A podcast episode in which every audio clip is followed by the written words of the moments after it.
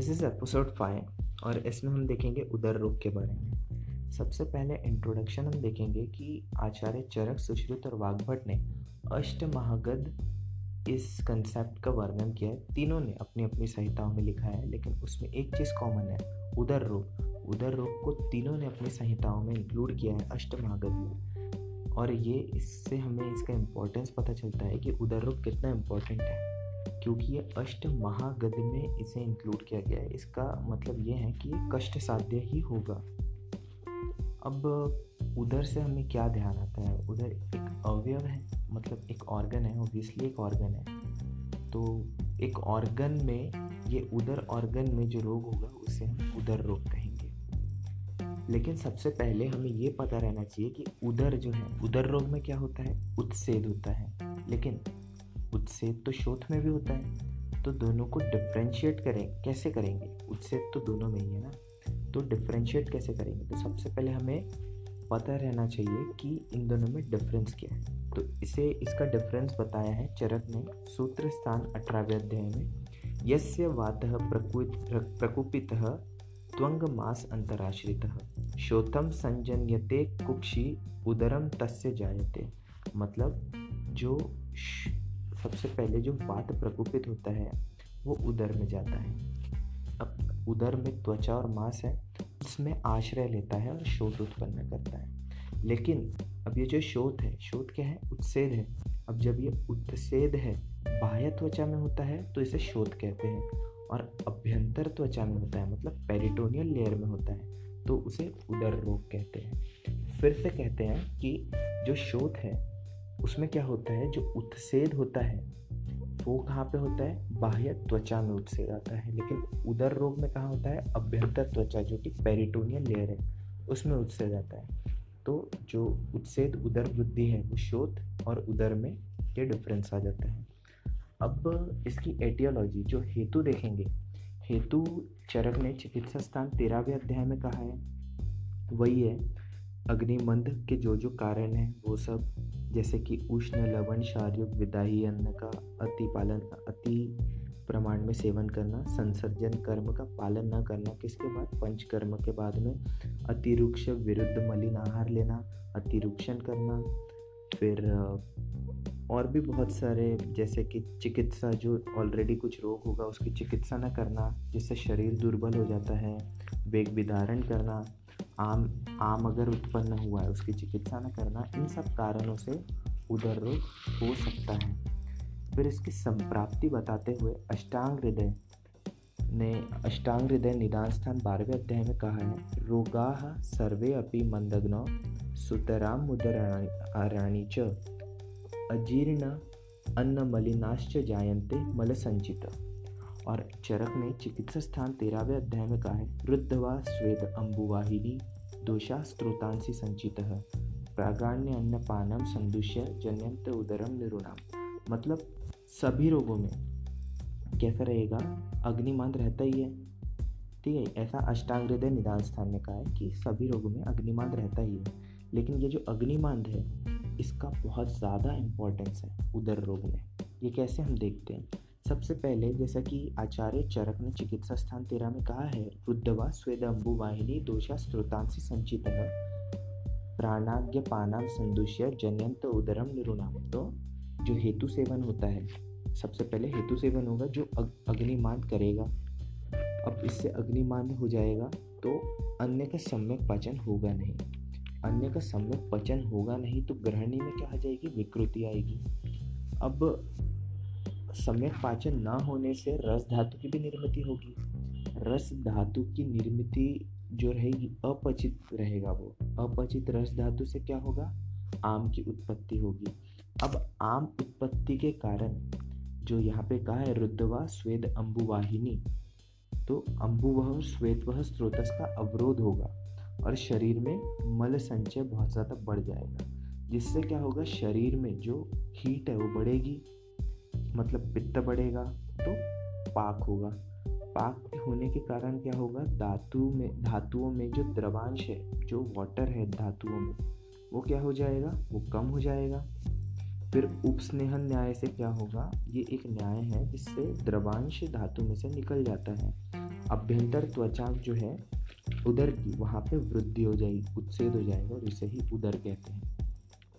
लेकिन अग्निमान के साथ साथ जो हेतु हेतु हम ले रहे हैं, जो रुग्ण लेगा, उससे वात प्रकोप भी होगा। वात कौन सा कौन सा प्राणवायु, समान वायु और अपान वायु। इससे क्या होगा? जो रस धातु की निर्मित है, वो बराबर होगी नहीं, क्योंकि वात का विमार्ग गमन हो जाएगा। और इसी कारण से अब अपाचित रस धातु निर्मित हो रहा है तो आम उत्पत्ति होगी। आम उत्पत्ति होने के कारण अंबु और श्वेत वाहिनी स्त्रोतस का अवरोध होगा। अब अंबु और स्त्रोत वाहिनी स्त्रोतस जो है, इनमें संचित होगा तो प्रागाण्य पानाम संदुष्य जन्य उदरन ध्रुणा मतलब उदर में जो रहेगा उत्सेद आएगा। कैसा उत्सेद आएगा? अभ्यंतर। और अगर बाह्य उत्सेद आ जाता है तो उसे हम श्रोत कहते हैं। अभ्यंतर त्वचा में ये उत्सेद आएगा और उदर की संप्राप्ति होगी। फिर जो उदर है, इसमें बहुत सारी अवस्थाएँ हैं। अजातोदक अवस्था पिच्छावस्था और जातोदक अवस्था ये तीन अवस्थाएँ दिखाई देती हैं। अजातोदक अवस्था, इसमें क्या रहती है? जल संचिति, स्पष्ट रूप से नहीं रहती। इसका मतलब क्या हमें समझना चाहिए कि उदक का संपूर्ण अभाव रहेगा? उदक मतलब जल वहाँ पे। इसका पूर्ण अभाव नहीं रहता, अल्प जल संचिति रहती ही है। फिर और थोड़ा जल की संचिति उधर में बढ़ती है तो पिच्छा अवस्था आ जाती है। और फिर और ज़्यादा उधर में उदक, उधर में उदक की संचिति बढ़ जाए तो उसे जातोदक अवस्था कहते हैं। तो हम संप्राप्ति देखने के बाद हमने देखी है अवस्थाएँ, लेकिन अब जब जो उदर में, उधर में स्थान संश्रय होने वाला है तो सबसे पहले पूर्व रूप दिखेंगे। कुछ पूर्व रूप दिखेंगे, उसके बाद ही जो रूपावस्था है वो दिखेगी। तो इसके पूर्व रूप आचार्य सुश्रुत ने निदान स्थान सातवें अध्याय में कही है और चरक ने चिकित्सा स्थान तेरहवें अध्याय में कही है। उन्होंने कहा है, खाने की इच्छा नष्ट हो जाती है। उधर पर सिरा जाल होता है, जो कि आगे जाके उसका लक्षण भी बन जाता है। वन ऑफ़ द मेन लक्षण बनता है सिरा जाल होना। अब पूर्व रूप में ही देखते हैं कि बस्ती में, बस्ती प्रदेश में शूल होता है। पाद भाग में शोथ आता है। ठीक है, ये सब पूर्व रूप आते हैं। खाने की इच्छा तो ऑब्वियसली नष्ट होगी ही क्योंकि उधर में जब स्थान संचय होता है तो ऑलरेडी आम उत्पत्ति हो चुकी है और अरुचि भी वहाँ पे होने लगती है। सिरा जाल बनेगा और बस्ती प्रदेश में शूल होगा। क्यों? क्योंकि अपान वायु की भी दृष्टि हुई है जो हमने देखा आ, इसके संप्राप्ति में कि अग्निमान भी हो रहा है और वात प्रकोप भी हो रहा है। वात कौन से कौन से? प्राण, समान और अपान। अपान वायु जो रहेगी वो प्रकोपित होने के कारण बस्ती प्रदेश में शूल होगा और पाद भाग में शोध होगा। फिर इसके बाद आते हैं इसके सामान्य लक्षण। अब पूर्व रूप हो गया, फिर भेद उसके बाद उसके सामान्य लक्षण हम देखेंगे कि अग्निमंद और अग्निमंद, ये तो रहेगा ही इसमें। अग्निमंद जो है one of the most important feature है। उदर रोग का और आधमन भी रहेगा। लेकिन इसके साथ साथ शुरू में सीरा जाल जो रहेगा, शुरू से ही दिखेगा। अब उसकी अवस्थाएँ उत्पन्न होगी, जातोदक अवस्था, अजातोदक अवस्था। तो अजातोदक अवस्था में सिर्फ़ उदर गौरव आदमान अग्निमान आहार के सम्मक पचन नहीं होता है, सिर्फ़ इतना ही दिखेगा। अब उदक संचिति उदर में बढ़ती जाती है। जैसे जैसे बढ़ते जाएगी वैसे वैसे जातुदक अवस्था आते जाएगी और इसके साथ साथ उसमें जलपूर्ण द्रुतिवत स्पर्श यह लक्षण देखने मिलता है जो कि मॉडर्न साइंस मॉडर्न डॉक्टर्स ने उसे शिफ्टिंग डलनेस कहा है। ये जातोदक अवस्था जैसे बढ़ती जाएगी, वैसे जलपूर्ण द्रुतिवत स्पर्श ये बढ़ते ही जाएगा शिफ्टिंग डलनेस बढ़ते ही जाएगा, क्योंकि उदक जो है उधर में बढ़ता जाएगा।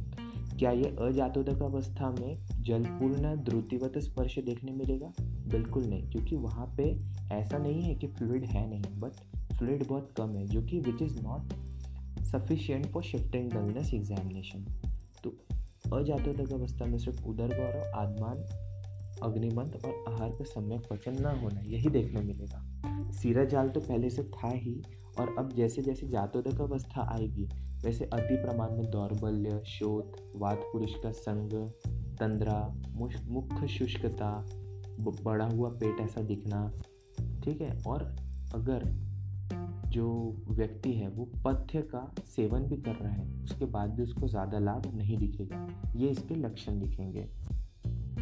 अब इसके बाद भेदावस्था की प्राप्ति प्राप्ति होगी संप्राप्ति में। तो भेदावस्था में कितने भेद आएँगे? इसके आठ भेद आएँगे। वो है वातज पित्तज कफज सन्निपातज यकृतोदक, बद्धोदक, शतोदर और पहला है वातज पित्तज कफज सन्निपातज पांचवा है यकृत उदर, बद्ध उदर, छठवा, सातवा शत उदर और आठवां है जलोदर। इसमें सबसे पहले हम, क्योंकि भेदावस्था प्राप्त हो चुकी है, सबसे पहले हम देखेंगे कि कौन सा हमें डायग्नोसिस करना पड़ेगा ना कि सबसे पहले कौन सा हुआ है। तो उसके लिए अगर वात वातुदर हुआ है तो उसमें क्या रहेगा? हस्तपाद नाभि कुक्षी वृषण में शोथ रहेगा।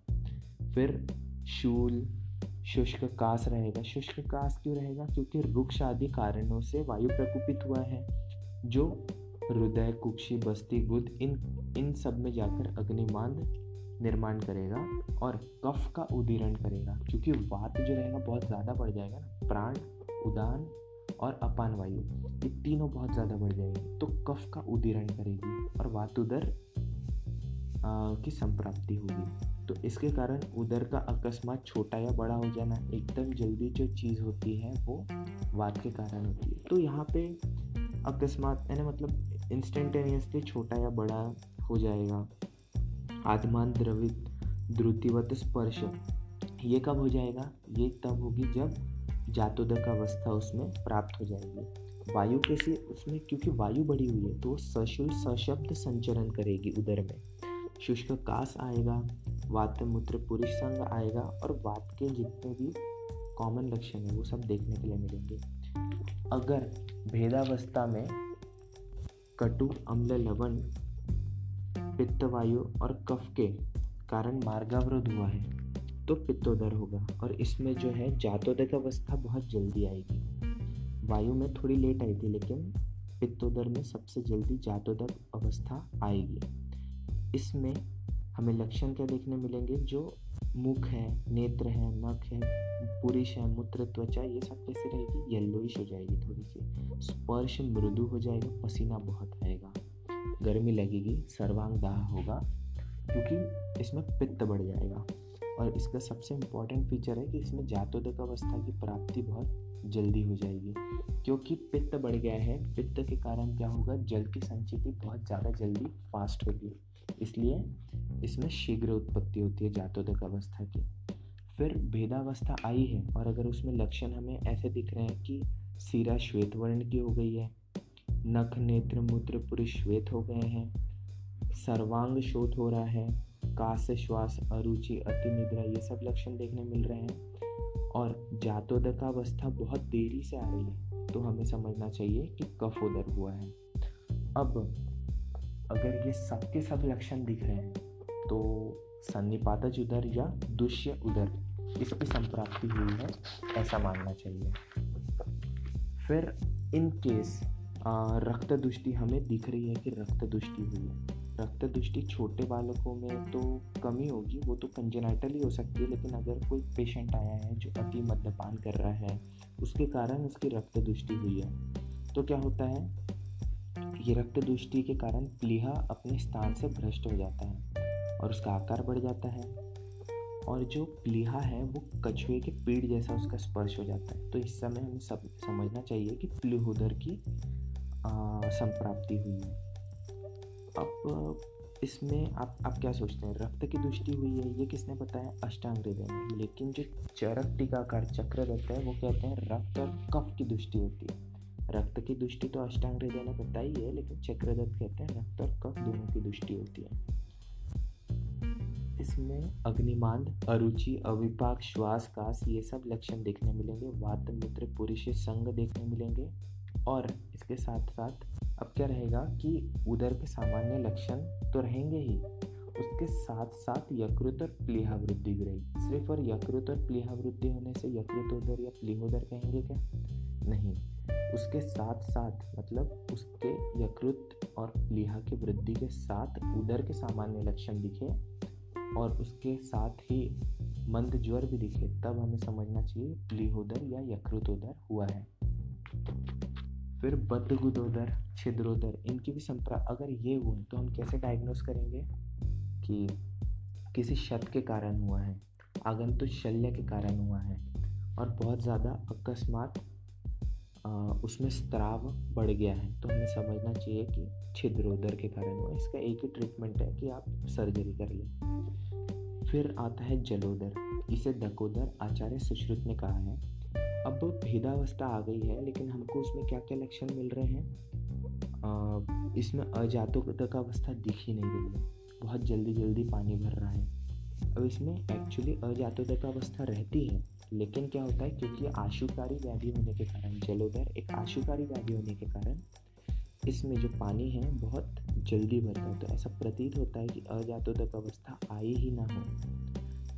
इसके कारण जातोदक अवस्था बहुत जल्दी आती है। तो मांस मेद ये सब शीन बहुत जल्दी होता है कृष्णता बहुत जल्दी आती है वात कफ बहुत जल्दी प्रकोपित होता है। ये सब लक्षण देखने से हमें समझ लेना चाहिए कि जलोदर की संप्राप्ति हो चुकी है। आ, फिर इसके बाद इसके उपद्रव देखते हैं कि अब हमने भेदावस्था देख ली है अब फिर भी ट्रीटमेंट नहीं किए तो उपद्रव होंगे जैसे छर्दी अतिसार तमक श्वास तृष्णा कास हिक्का दौर्बल्य पार्श्वशूल अरुचि स्वर्ग मूत्र से। तो छर्दी तो होगी ही क्योंकि आम आम का अच्छे से पचन नहीं हुआ है तो वो किसी ना किसी वे में शरीर के बाहर फेंकना ज़रूर चाहेगा बॉडी तो छर्दी होगी। फिर तमक श्वास के भी सबके सामान्य लक्षण में हमने कास और श्वास देखा है तो ट्रीटमेंट ना करने पर तमक श्वास की संप्राप्ति ज़रूर हो सकती है, दौर्बल्य तो आएगा, और अरुचि भी होगी अगर ट्रीटमेंट ना किए तो। अब इसका प्रोग्नोसिस देखते हैं कि इस, ये ये डिसीज़ कैसा है? ये दारुण स्वभाव का है। इसके पहले जो हमने देखा था अतिसार, वो कैसा था? आशुकारी। ये कैसा है? दारुण स्वभाव का है। और अष्ट महागध में से एक है मतलब ये कष्ट साध्य तो होगा ही। ये कष्ट साध्य व्याधि है। इसमें मूर्छा, छर्दी, अतिसार, हिक्का श्वास ये अरिष्ट सूचक लक्षण है। ये सब दिखने पर ऐसा समझ लेना चाहिए कि ट्रीटमेंट ना करो, उसकी डेथ होने वाली है। अब सबसे ज़्यादा असाध्य कौन सा है? जलोदर। उसके बाद सन्निपातज उदर फिर प्लीहोदर और ट्रीटेबल कौन से? वातज, पित्तज और कफच उदर। ये तीनों ट्रीट हम कर सकते हैं। बाकी सब जो है वो बहुत ज़्यादा कष्ट साध्य है।